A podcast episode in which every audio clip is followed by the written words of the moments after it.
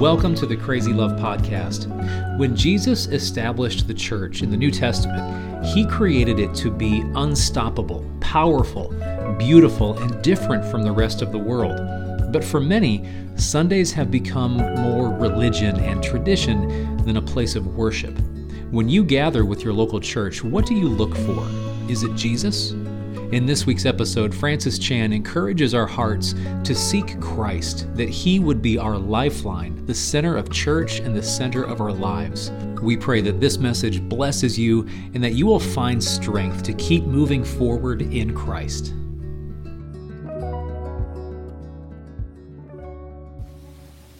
So cool just to hear people's story. We've had, I was just thinking about all the different stories that people have shared up here that are so randomly different, right? Like that was just, I had no idea about some of your upbringing and um, didn't know how blessed you are to pee. Um, no, there's just there's just so much though, right? You know that that's the thing is you, you, you show up here and everyone looks kind of like, oh yeah, we're all doing great, and then you figure, okay, here's a doctor, an oncologist, his life. You you just assume certain things, right? And then you hear a story and you go, you've got to be kidding me.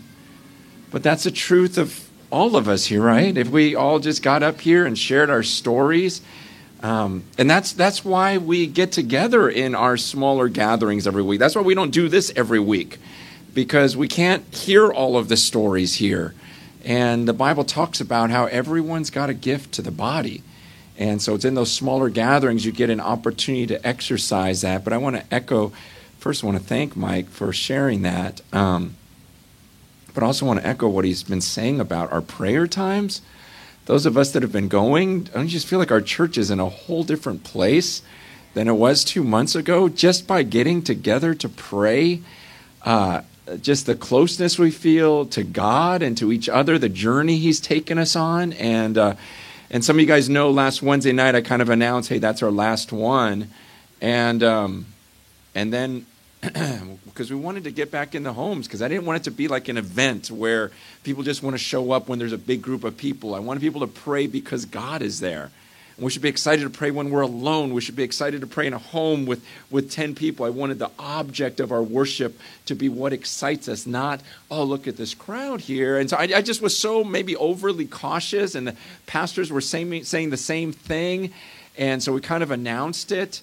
And then uh, for those who didn't hear, like so Wednesday night, I just started coughing like crazy in the middle of the night. You know, I'm drinking NyQuil, um, doing everything that I'm supposed to do, just trying to calm down, praying, you know, and I, I just couldn't stop coughing. And so I left my, my uh, room and went into my prayer room and just asked God, I go, what's going on? Like, everything happens for a reason. Why can I not sleep? Why are you trying to get my attention?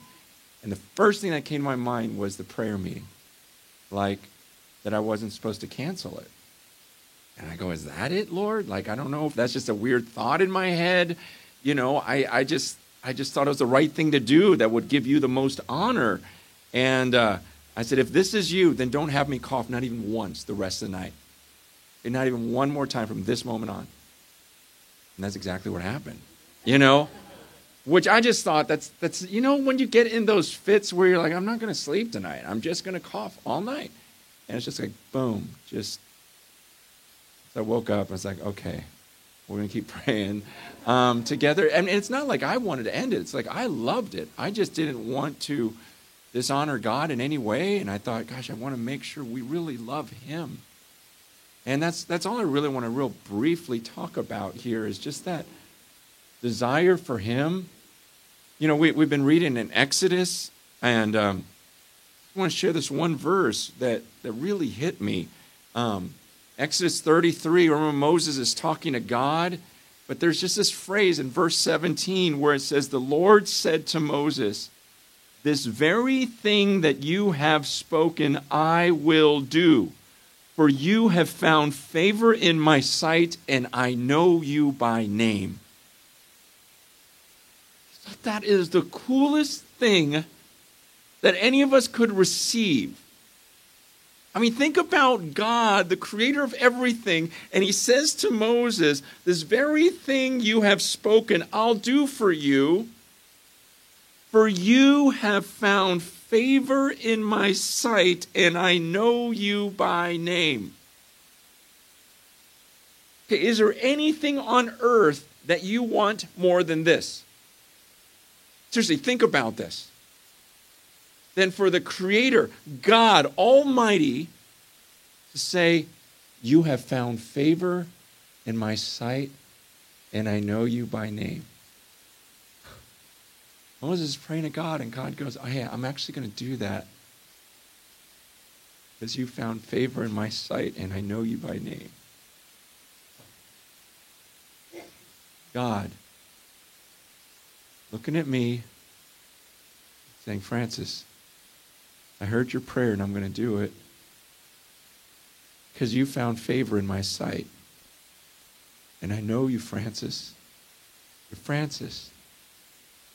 I, have known you from the beginning. I knew when you were in that little hospital in San Francisco in Chinatown. I knew when your mom died. I knew when I sent you to Hong Kong right after you were born. Saw you there in Macau and Hong Kong and brought you back. I, I, have known you. I, I know you, Francis. And you found favor in my sight. Now, why do I care about anything else? Why do I care what you think of me? How much money I have? How big the church gets? Whatever.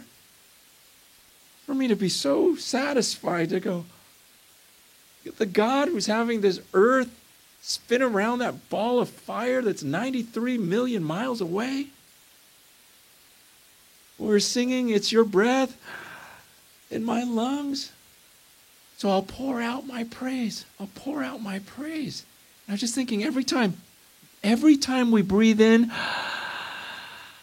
that's God giving it to us. And I was just thinking as we were singing that song, God, as I exhale, I just want to use every single breath to tell you how great you are. If you give me another one, you gave me another one. I just want to tell you how awesome you are. Like that's what's from you, right? okay, God, you gave me another one, and this one's for you also. Like, that's the way, like, it's your breath. You understand? This is a gift from Him. And then for Him to say, Francis, you found favor in my sight, and I know you by name, I just go, God, my cup's overflowing. I can't take anymore. I'm so stinking happy. I can't even believe it. That joy that Mike was talking about, it's like all the time.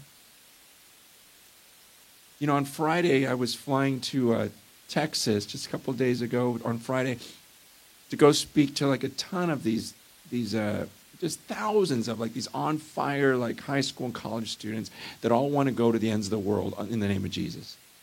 And so, man, what an amazing honor. And I'm just praying, going, God, what do you want me to say? What do you want me to say? I'm on the airplane going, Father, I don't even know how to pray for these people. What is it that you want me to say to them? And I'm very, very cautious, you guys. Very cautious when I feel like I hear something from the Lord. You know, like a thought comes to my mind. The Bible says to test the scriptures, to test, test the spirits. You know, and so I run it through my grid of scripture and go, gosh, is this biblical? Is it biblical? Is it biblical? You know, and, and you know, because because Satan can speak to us. We can hear voices. Our own minds can speak to us uh, weird memories can speak to us. So you don't just go, "Oh, I got a word from the Lord." You don't. You don't just say that. Okay, that we have to be very, very cautious with this. And so when I even think that maybe the Lord is impressing something on my mind, I test it.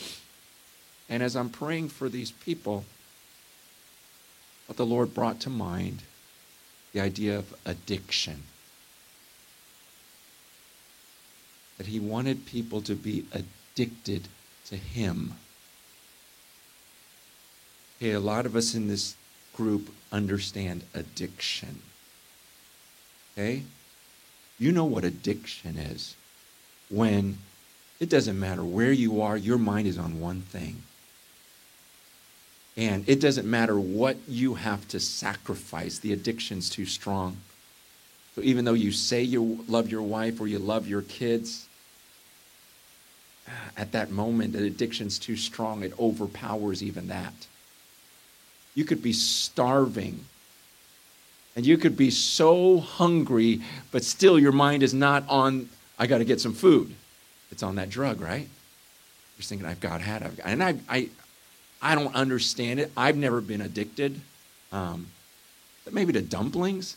Um, like I love. Have you ever been to a, a the dumpling kitchen on Taraval? Anyways, um, so I don't I don't understand that, but I've watched people go through it where I'm going.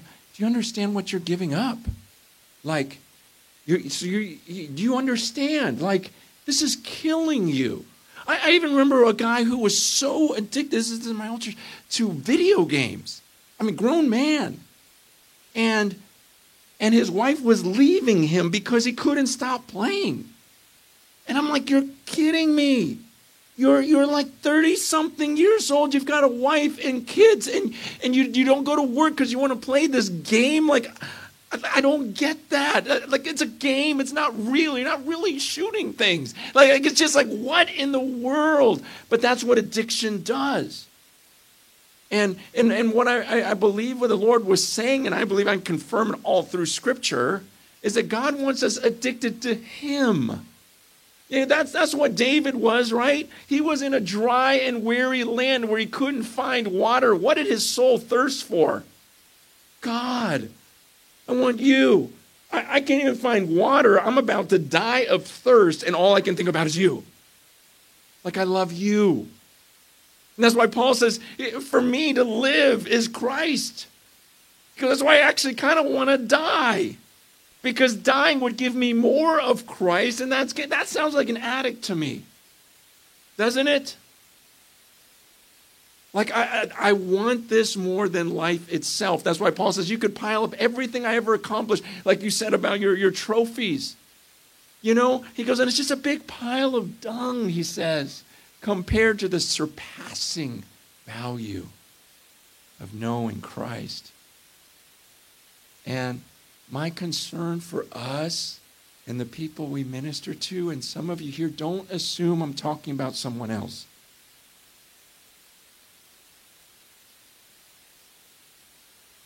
Is we can fall in love with doing good things we can fall in love with resisting sin. We can fall in love with caring for the poor. We can fall in love with memorizing scripture. But it's about falling in love with Jesus. Like something happens for some of us here where we are truly addicted to Him. Is Christ your addiction? And make sure you understand what I said. I said addiction, not addition. Because everyone wants to add Jesus to their pile of blessings. Everyone wants to add Jesus to their lives. Oh, like, yeah, I'll take him. Yeah, Buddha, Jesus, I'll take some of that. I'm not talking about addition. And I believe this is what the church has been preaching for years. Is add Jesus to your life. He'll make some things a little bit better. Man, some of you came into a program here. And it's like, okay, yeah, give me that because I want to get my life together. I want to get off drugs. I want to get my family together. Yeah, I want Jesus also. But that's not what this is about. Jesus is not an addition. The goal of this is that you are consumed with Him, not that you're willing to accept Him and add Him to your life. But you understand addiction. You understand when something consumes you. And it's not like something you can measure, but you see it in a person, right? Like, for example, and, and understand this is about a person, a person, a person, where you love that person, not the idea of God, but literally the person of God. And you go, I love you. Like Romans 8 says, the, my spirit cries out, Daddy, Abba, Father. It's personal. We cry. That's why I don't want to have a group of people that are doing all of these things and avoiding other things. But at the end of our lives, we realize we didn't really know Him and love Him.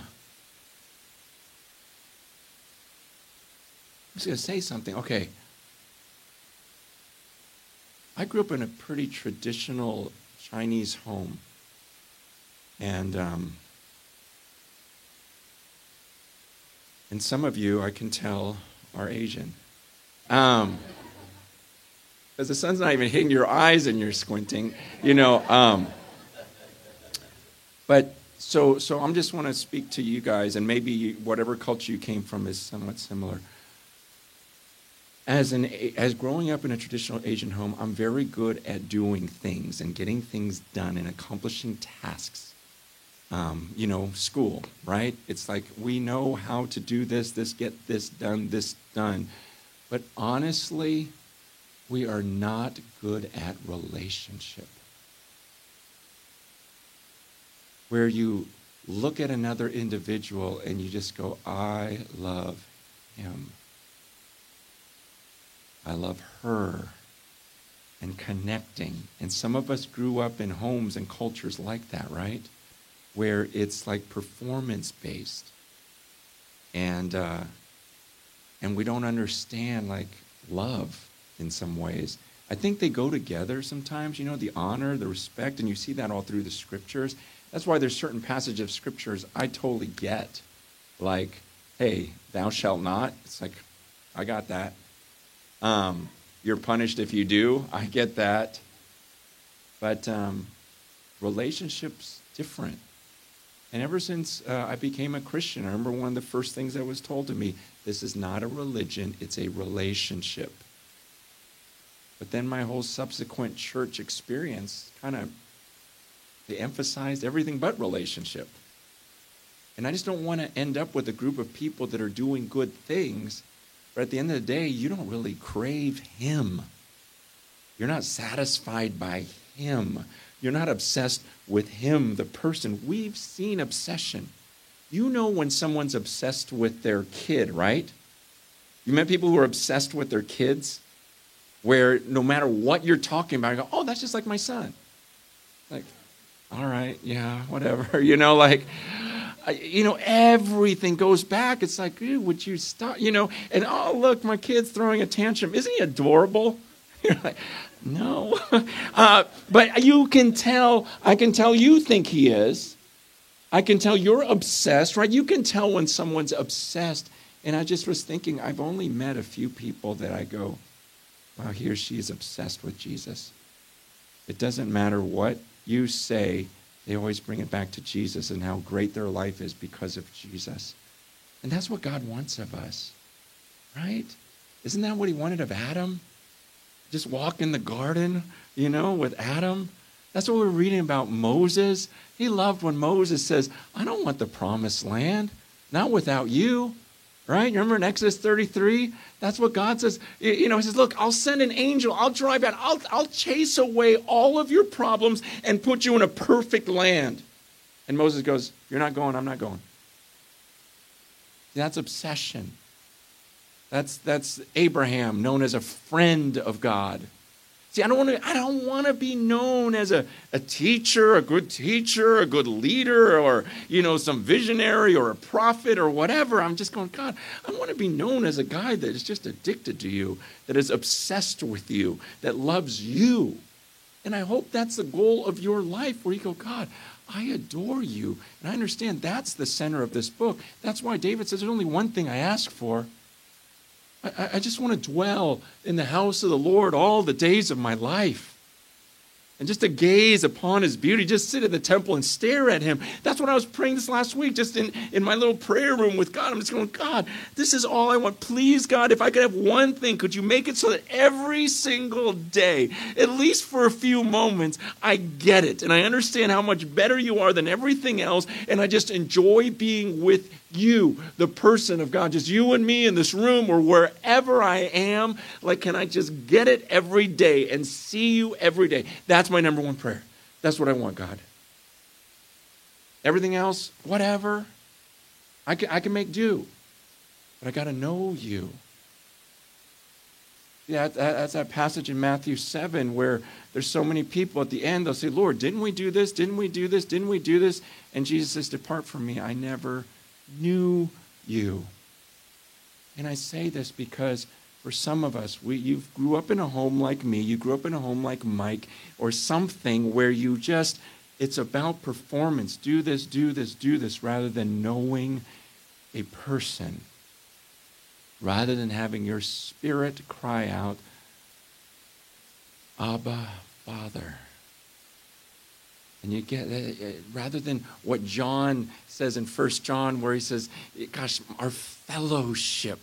You know, he, he's like, he's trying to put words to it, right? He goes, ah, ah, that which was from the beginning. I actually heard him, I saw him, I touched him, and now I have fellowship with God. Like I'm connected with him, I abide in him. And he goes, The only thing that would make me happier right now is that if you would have fellowship with us.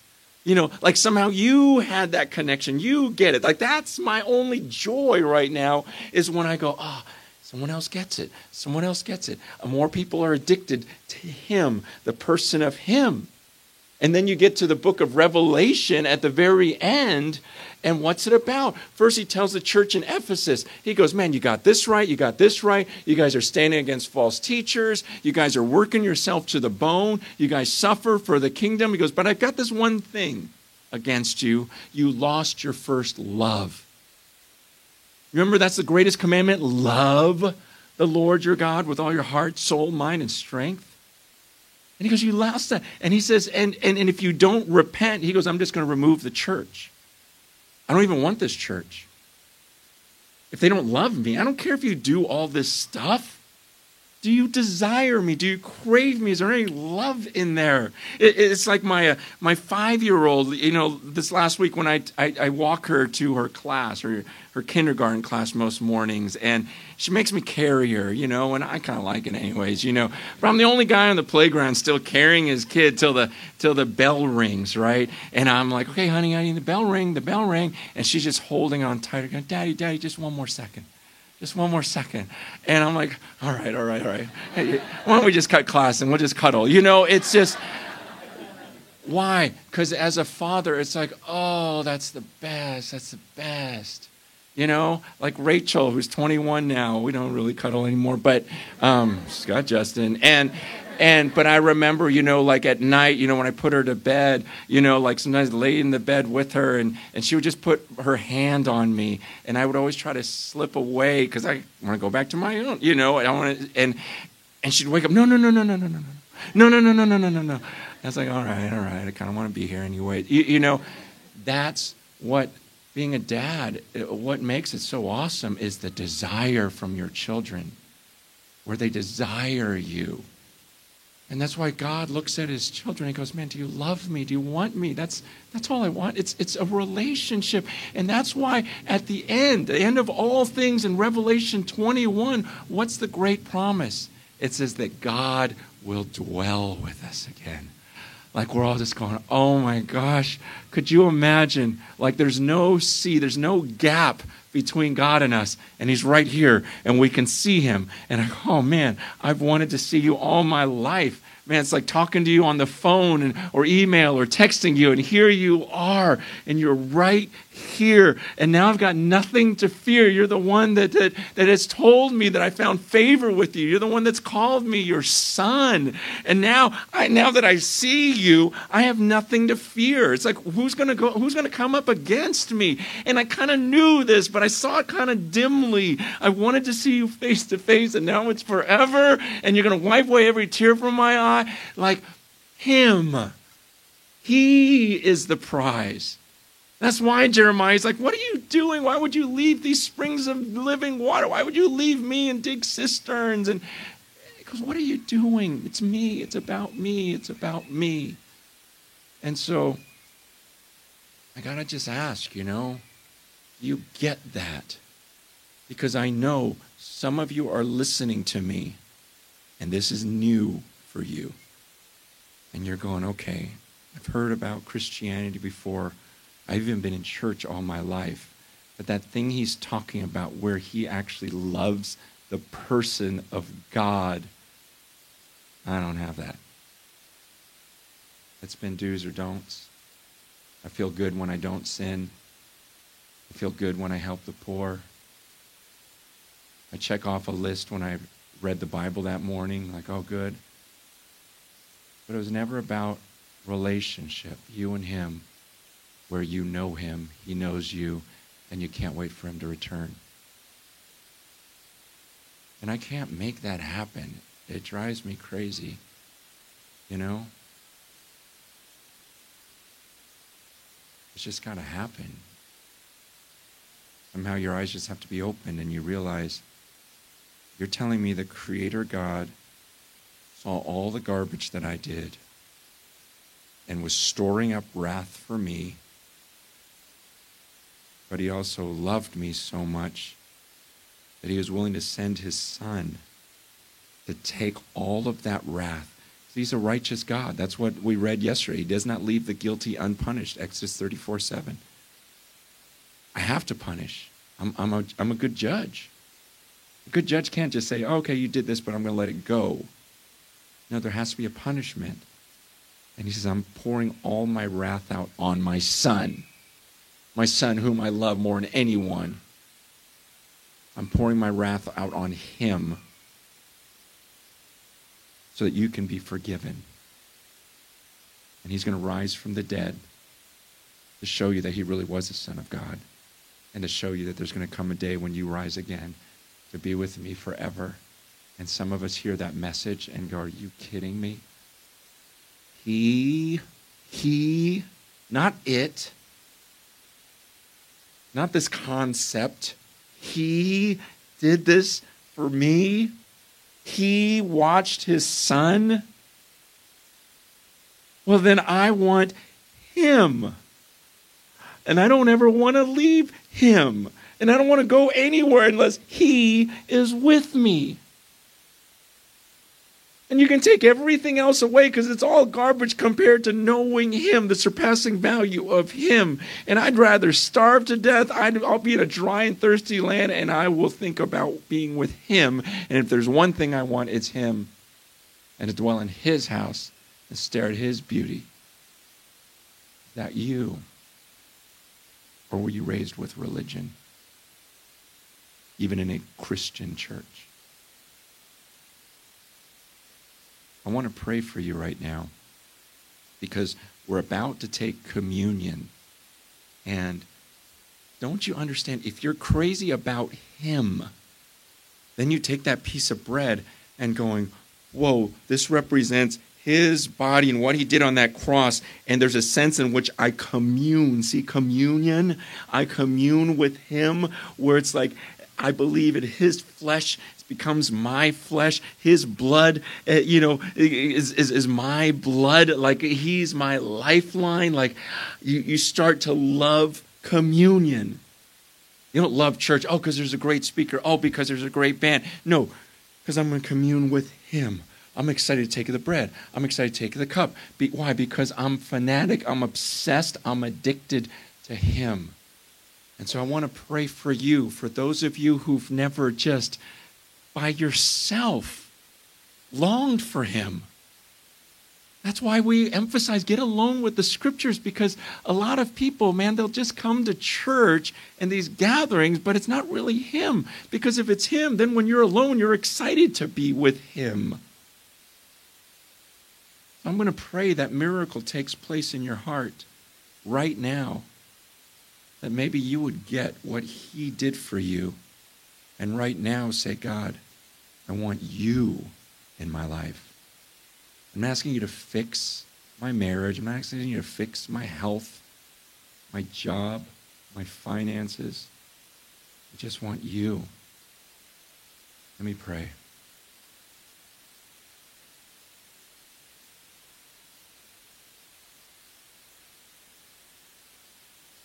Father, I pray that you would open people's eyes right now, the eyes of their heart. Give them the mind of Christ. Help them to see how beautiful Christ is. God, people have come here depressed, angry, thirsty. But their cups are not overflowing, God, because you're not their shepherd. And they're trying to find life in broken cisterns. rather than the spring of living water. I pray that you would open their eyes to this, that this is not a place where we come to get rich or get our life together or get anything. This is a place we come to get you. You fulfill all of our needs. And I pray that you make us a church that is addicted to you, in love with you, that you will always be our first love. Jesus' name we pray. Amen.